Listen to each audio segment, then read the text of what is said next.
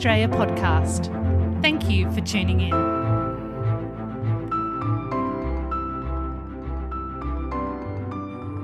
Hello. In today's episode, I have a very special guest with me, Dr. Heather Clark.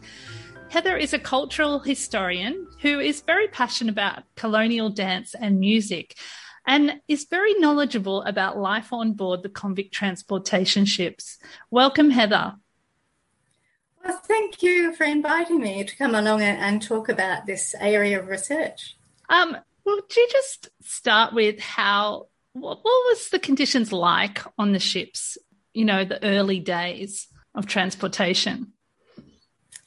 In the very early days, it did vary quite a bit. The first fleet was comparatively a, a good journey. Uh, the convicts were fairly well cared for. Captain Phillip had a duty of care and he recognized that and he, he did what he could to make the journey as pleasant as it could be under the circumstances. Uh, and he made sure that the convicts were able to get fresh food when they stopped in, in the ports.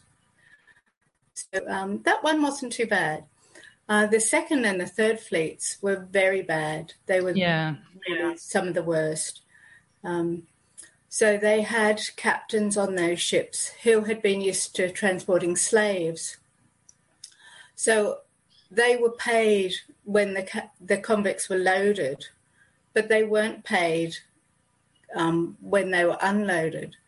So they had no um, no interest really in looking after the convicts at all, and in fact they profiteered somewhat through being able to save on food uh, so that they gave short rations to their convicts, and um, a lot of them were starving.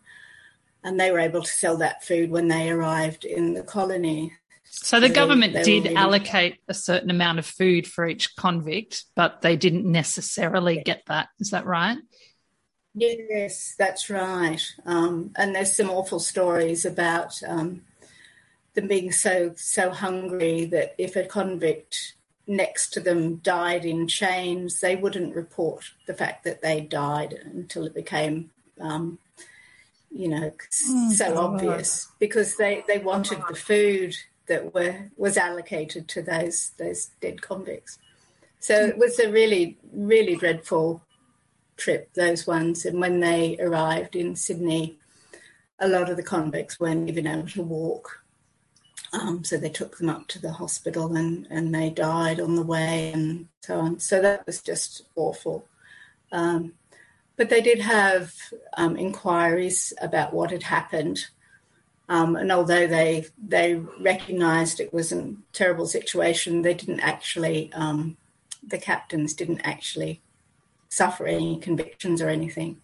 Um, it was just a, a rap over the knuckles, really. Wow. But the government in to put um, um, regulations in place then, and that continued to improve as time went on.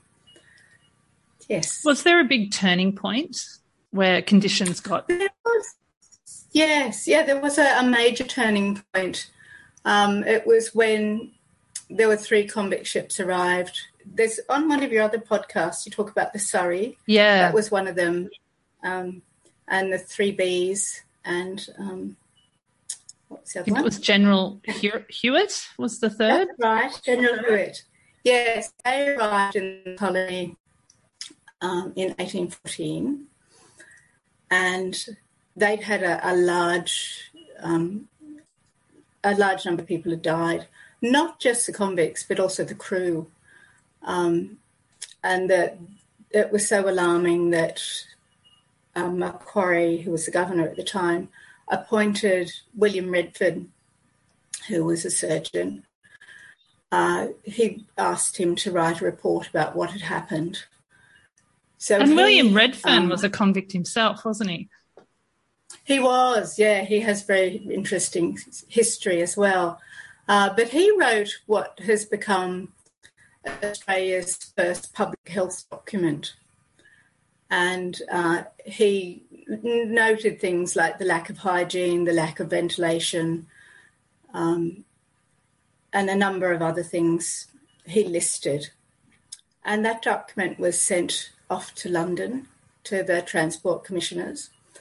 And I think it's quite remarkable that they paid attention to that immediately and put all the, the recommendations that Redfern had suggested in place. And that really changed the whole um, the whole way people were transported. So really a remarkable um, document.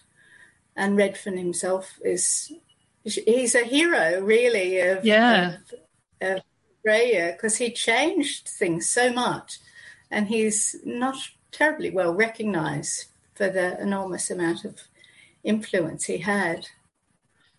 So, yeah, that's right. And it was he responsible for um, there being a surgeon on every ship who would, you know, keep a journal and look after the, you know, their responsibility was to look after the convicts? Yes, yes. So what had happened um, previously is that they had surgeons, but they were often um, men who were not terribly well qualified. They were men who suffered from drunkenness, so they couldn't hold down a proper job.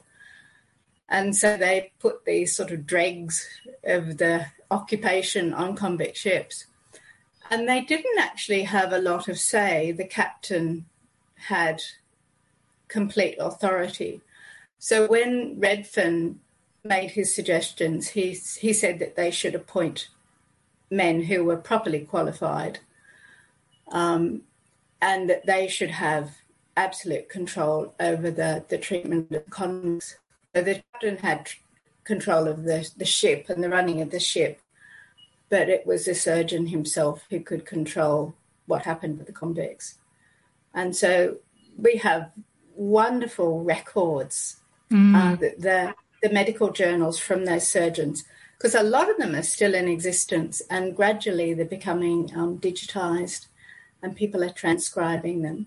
Um, a lot of them, them just deal with, you know, um, the illnesses that people had. But uh, many of them detail the daily routines that they put in place to keep convicts um, healthy and and the weather and and people they met and it's it's very interesting some of them. They put a lot of detail. Yeah. some even did drawings i believe in some of the journals. Yes yeah yeah they're a wonderful resource we're so lucky to have them um, so what was his recommendations like he, you talked about ventilation and did he set like a, you know they should have so many hours per day up on deck or exercise or, you know, that kind of thing? Yes, yes, yes. Well, one of the things that they, they realised, they didn't actually understand about bacteria and infection, but they they'd known for a long time that ventilation and hygiene were very important.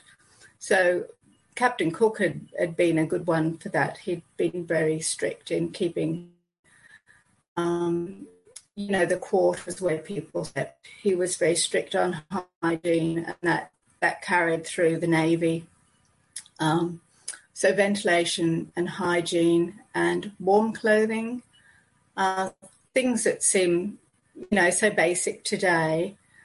Uh, they understood about scurvy, so they gave people an issue of lung juice, which and they Captain didn't always Arthur like. Phillip so did that as well, didn't he? He he gave them yes. um, lemon juice on their voyage out. So That's yeah, right. early on it really depended upon the captain and their knowledge and what they were like. Mm.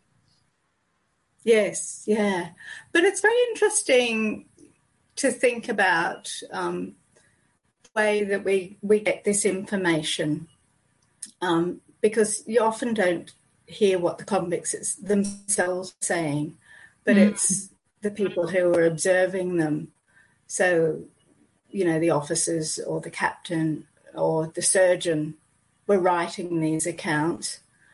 And then sometimes you get um, better educated convicts who were in that situation and, and talking and writing about what was going on. So, in a way, you get quite a skewed view of what it may have been like. Yeah. Uh, for the, yeah. the common convict. Yeah, it's it's an interesting uh, thing that you've got to take the everything you read in context.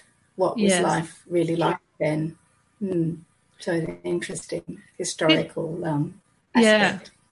Did he recommend that they be in chains? No, no, that was that was one of the things that he he, he was quite against. So often, as soon as they left sight of land, they would take the irons off.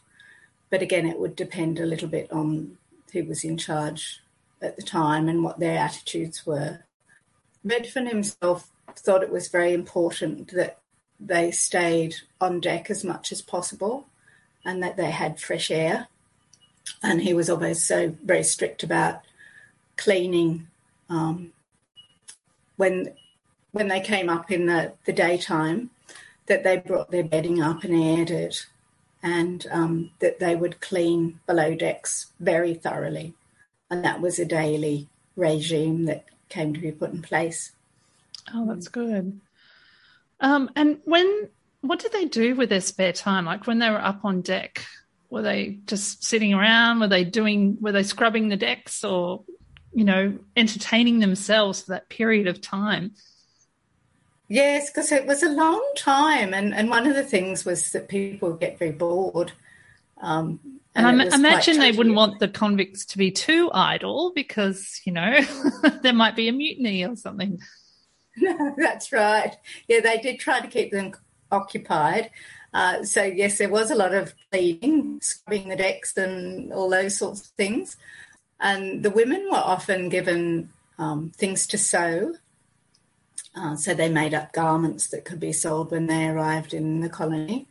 Um, they they used to pick oakum, which was something Mm, hated. Um, they did in workhouses too. Yeah, yeah, yeah, that wasn't a nice job, was? Horrible job. Um, they did do some other things, didn't they? So the other thing they did was that they were educated. They had schools. They had the opportunity to read and write and to learn that, and basic maths and things. Um, and that was quite. Um, that was instituted fairly early on, and kept going right through that that convict transportation period. Um, the other thing, which of course just me, were allowed to amuse themselves with music and dance. Um, yes, um, please tell us about that. Well, a lot of um, the surgeons uh, realised that thing was a very, um, it was very beneficial for people's health and also their mental health. So there's a lovely um, quote about the tranquility of mind that one surgeon attributed to, to letting people dance, which I think is a lovely, lovely quote. Um, but a lot of them thought that it was it had lots of health benefits. Um, and as I was saying earlier, they didn't really understand about the, the spread of disease. So um, I was thinking of a jail in Cork when they had the cholera ep- epidemic mm-hmm. that was in the 1830s, that they actually thought that dancing could could stop the spread of cholera. Oh. So that was in the Cork, Cork jail. It was quite remarkable. And then some of those convicts that had been in the jail at that time came out as convicts to Australia.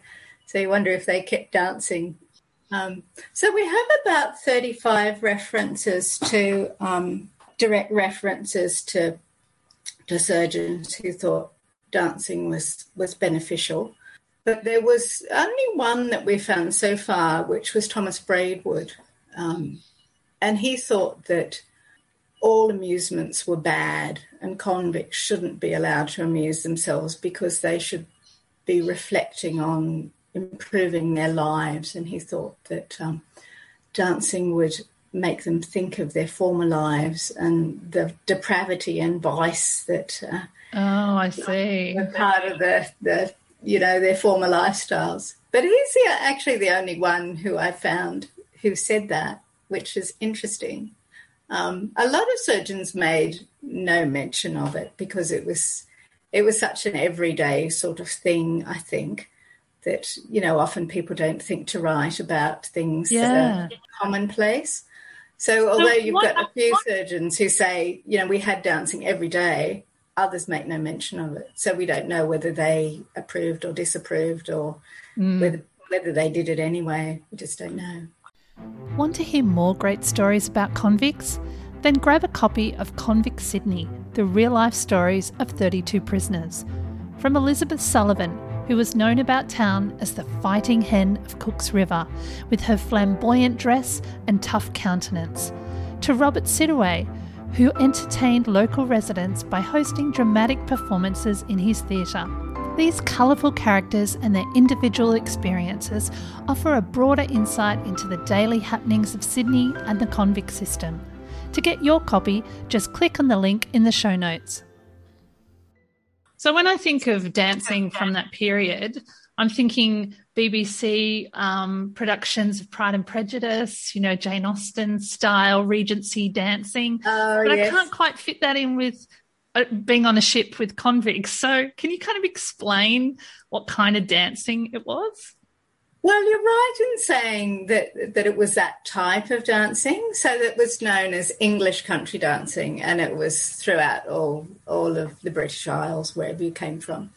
Um, the way they present it in Jane Austen movies is perhaps not terribly accurate. We know that it was very energetic. Generally, it wasn't this sedate um, version that you see in those movies often. There was probably a place for that in genteel society. Um, Well, yes. Was there different dances for different classes? a little bit, but essentially they were much the same dances, um, much the same music. Um, so if you think of a, a modern day bush dance, and and you think of the sort of energy you get in those, um, I think that's how the convict dancers looked. They were they were quite energetic. Yeah. Um, but definitely group dances. So people would join hands, and there's a lot of evidence about how that is um, such a good thing for your brain and, and your body. It gives you a social connection and releases endorphins. yeah, definitely. good hormones and all that sort of thing. Was But it very also- um, male roles and female roles? Like, did the men and the women dance? Um, did they dance together on the mixed um, sex transportation ships? Do we know? Did you know? Did it I happen on the male ships as well as the female ships? And Yeah, I think in those days, like people did, like they did dance as couples. So you get, if you went to a, a hop shop, as they used to call them, for a lower order dance, yeah, people did dance, um, men and women, um, just like they would today. Um, but also dancing was just an activity that people enjoyed. So it, a bit like being on a cricket team, if you like that men would dance together and not think anything about it. And in fact, um, in polite society, it was a little bit frowned on for men to dance together. But in lower orders society, men dance together all the time. And on the convict ships, I would think that there wasn't mixed dancing. I think they were just all women or all men dancing. There may have been instances where they mixed, but I, I think generally they tried to keep them apart. Hmm. Um, the other form of dancing they did, um, which is a, a form of solo dance, which people do in a group, but they just dance by themselves, is um, step dancing. So that's the precursor of um, tap dancing. Um, oh yeah, if you're familiar with Riverdance, you know that that's the forebear of that. Well, that was a very strong tradition in England as well as um, Ireland and Scotland. So now you, you don't think of English people doing that sort of dancing, but they did in those days. It was a very strong tradition. Um, and it really only died out in Australia in the early 1900s. So that's the other thing they did. Um, and you don't need a partner for that. So I think that was probably quite common. Um, and also, you didn't even need a, a musician. You know, you could just hold the tune in your head or someone might sing a, a song and you dance, you beat out the rhythm. Well, that, so that was, was my next question. Um, do you know if they had musicians or, you know, did random convicts have an instrument or was it quite organized where the surgeon saying, right, you know, this is dance time. Uh, we have a musician. How did it work? Or were they just clapping their hands and singing? Well, I think it was all of those things. I think that you couldn't say that was one rather than the other. There's certainly instances of surgeons talking about um, the ship's musician playing. So often they had fiddles because that was a the the most portable instrument. They had um, a fife and drum in one instance. So that's a fife like a flute and a drum. Um, Yes, so sometimes it looks as though the surgeons have, have definitely organised it and said, hey, this is dancing time. Oh, okay. And we're going to dance for two hours. Um, that seemed to be quite common. But other times I think it was probably just um, a convict might have had a fiddle because um, they, they were known to be transportable instruments, strangely enough. Mm-hmm. Um, so, yeah, there's certainly instances of um, convicts playing instruments. Um, yeah, I'm sure that would have broken up their day immensely to have someone on board with a musical instrument. That would have been really lovely. Yes, yeah. And there's uh, instances on the hulks, the hulks that were moored in the Thames. There's an account of um, a convict saying when they were locked in for the night that they could do whatever they want. And one of the convicts had a clarinet. They were dancing to a clarinet which is really interesting to get those sorts of records. Hmm. So, when do you think they learnt to dance? Do you think they grew up and this was such a huge part of society that it was just happening all the time? Yes, yeah, definitely. It was it was one of the key pastimes at that time. Everybody danced. So if you're an educated person, you'd go and have formal lessons and and learn all sorts of graces. You know, there was a way to enter a room and a way for a lady to sit down and oh, so yes. on. But if you're in the lower classes, there were still people who, who taught dancing. Um, and also it was just, a, you know, part of everyday life, really. It was very, very common. Um, one of the things, one of the resources I've looked at is uh, the court reports from the Old Bailey. Oh, yeah. It's really interesting how many mentions of dancing. Really?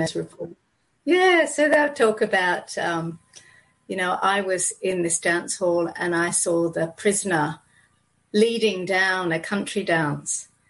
and it's fascinating little details that, like, that probably doesn't mean much to you, but to me, it tells me a lot about what sort of dances they were doing you know, if they were dancing a reel or a jig or yeah. dancing yeah. on a, a cellar shutter or something like that, it gives me a lot of information. Yeah, it's yeah. fascinating the places you can find information about dancing. Did they have certain songs for certain types of dancing, or was it, you know, they played music and they said, right, we're doing this this type of dance? I, I guess the music at that time tended to be dance music, a lot of it, like jigs and reels and hornpipes. Um, the waltz was coming in at that time, like in the early days, it was coming in. Um, people didn't waltz as a couple, but they used those tunes to do country dances with. Um, a lot of the, the music was tied up with popular plays in the theatre as well. Oh, okay. So so if you take a tune like "Speed the Plough, which you might have mm. heard of, it's a it's a hornpipe.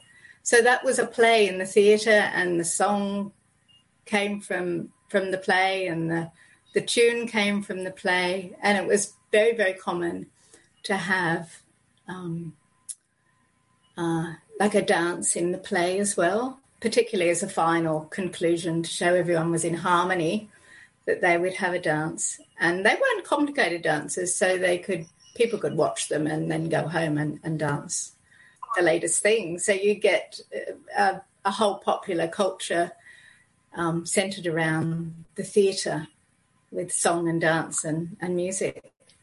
And what about when they got off the ships? Did that um, did dancing be was dancing a big part of their lives? Do you think? Are there sources for that? Yes, yeah. So in the colony, there's a lot of information from police reports uh, because not that dancing was illegal as such, but you needed a license if you had a public house. You needed a license to have dancing. Um, oh, so really? we get quite a lot of references about disorderly houses. So they called them disorderly. Um, they could be brothel, brothels. People seem to think that's all a disorderly house was, but it, mm. it hmm. really just meant that they didn't have a license and they were serving alcohol. Um, so they often called them um, fiddling, fiddling and grog, sly grog shops. right. Them. Okay. so, uh, and also, if convicts were out without permission, then they were reported. So you get um, a constable going in and saying, "I saw this this man dancing an Irish jig." and he was he shouldn't have been there. He didn't have permission. And so again those sorts of uh, references give us so much information about what was going on. Um, do you know if they um, so if they were doing it on the ships for exercise as an approved form of exercise, do you know if when they went to the barracks, uh, they were doing it there? Well, it's interesting because there's there was a Jew's harp found in the floorboards of the the barracks, wasn't yeah. there? And a scrap of music. Um, so a Jew's harp was a really common instrument for for working class people. Um, it doesn't, they're not very loud, uh, but anyone can play a tune on them.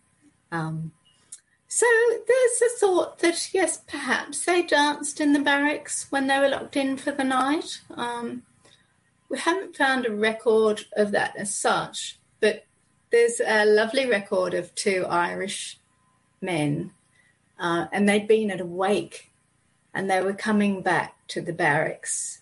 Um, and it says that they, they couldn't stop dancing because they've been at this wake, and the the um, the officers told them to stop dancing, but they just couldn't stop. They couldn't stop themselves from they had the music in them and dancing. Yeah, so I think that's a really interesting account. Yeah, well, it's nice to hear when convicts have a nice time. yes. Well, I think that's you. You've sort of hit the nail on the head a bit there, because um, the authorities didn't want people to think that convicts were having a nice time. Yeah. So you may be familiar with the first play in the colony, um, which took place 18 months after they landed. So mm-hmm. it was, and they were celebrating the king's birthday, birthday and yeah. the convict put on the play The Recruiting Officer.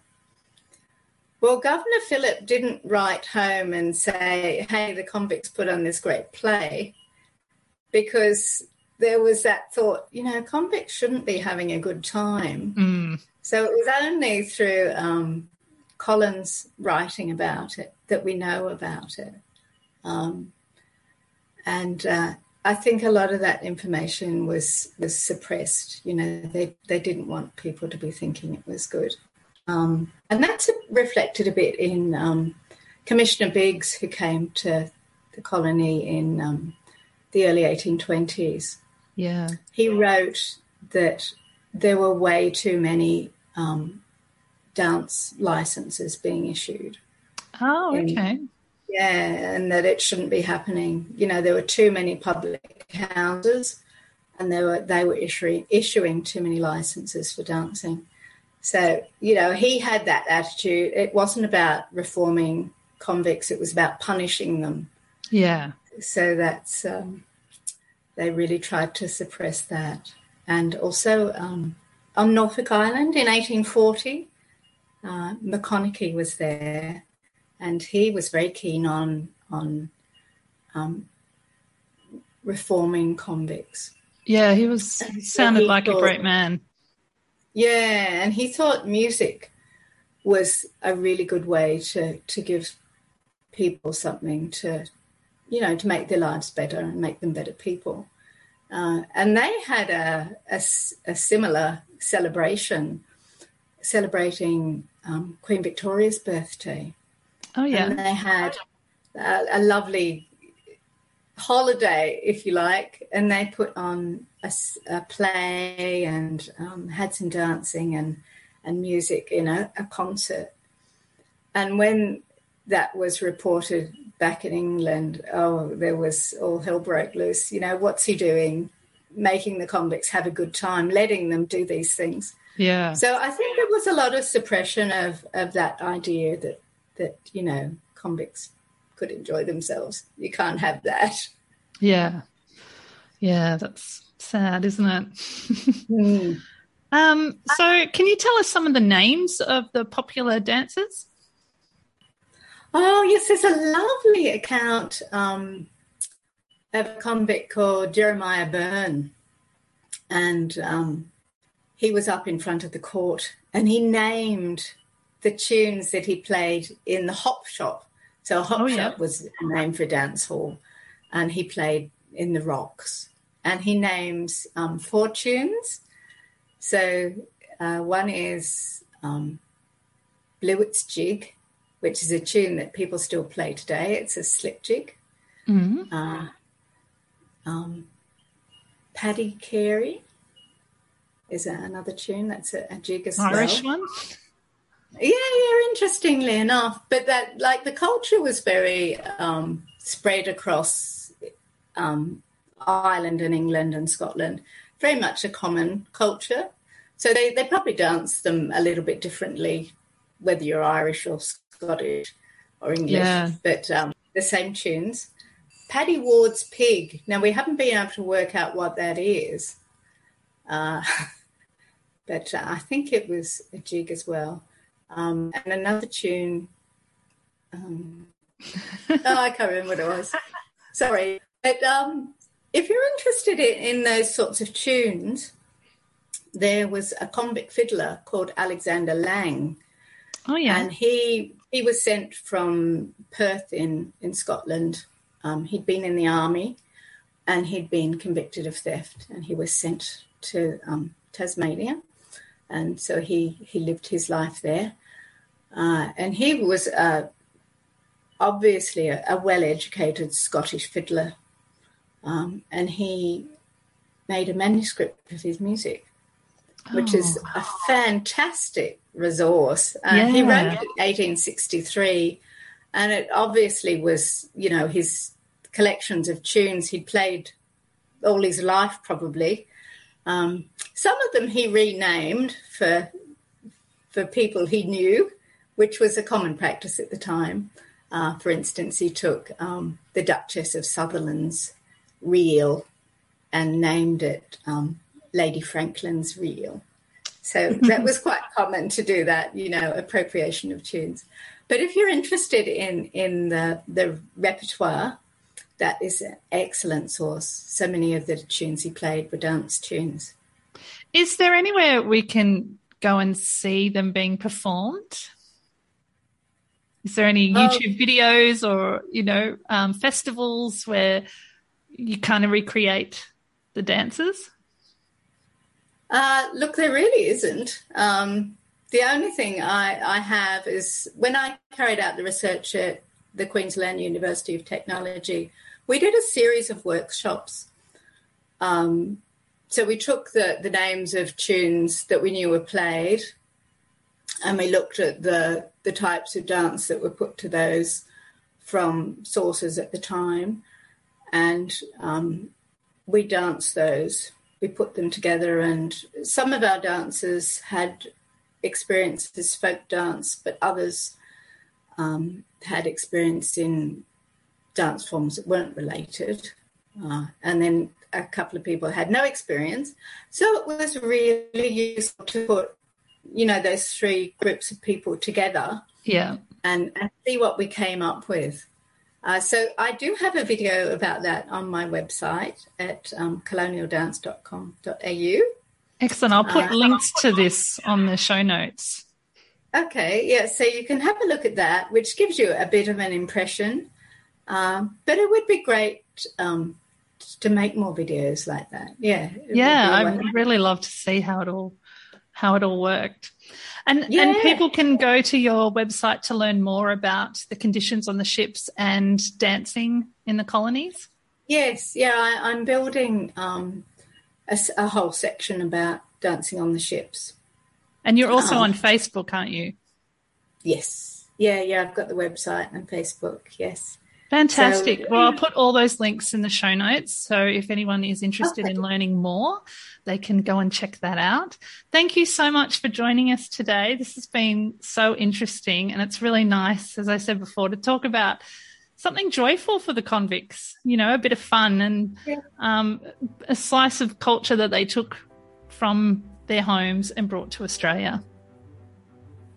Yes, well, thank you very much. It's lovely to talk about it. Thank you for listening to the Convict Australia podcast. If you'd like to show your appreciation and get more involved, there are a number of ways you can. The first is by signing up to Convict Australia on Patreon, and you will get some perks like the Convict Australia newsletter. Secondly, leave a review and tell your friends and family. This really does make a huge difference. And lastly, join the Facebook and Instagram group Convict Australia. All the links I've mentioned will be in the show notes. Thank you again. Till next time.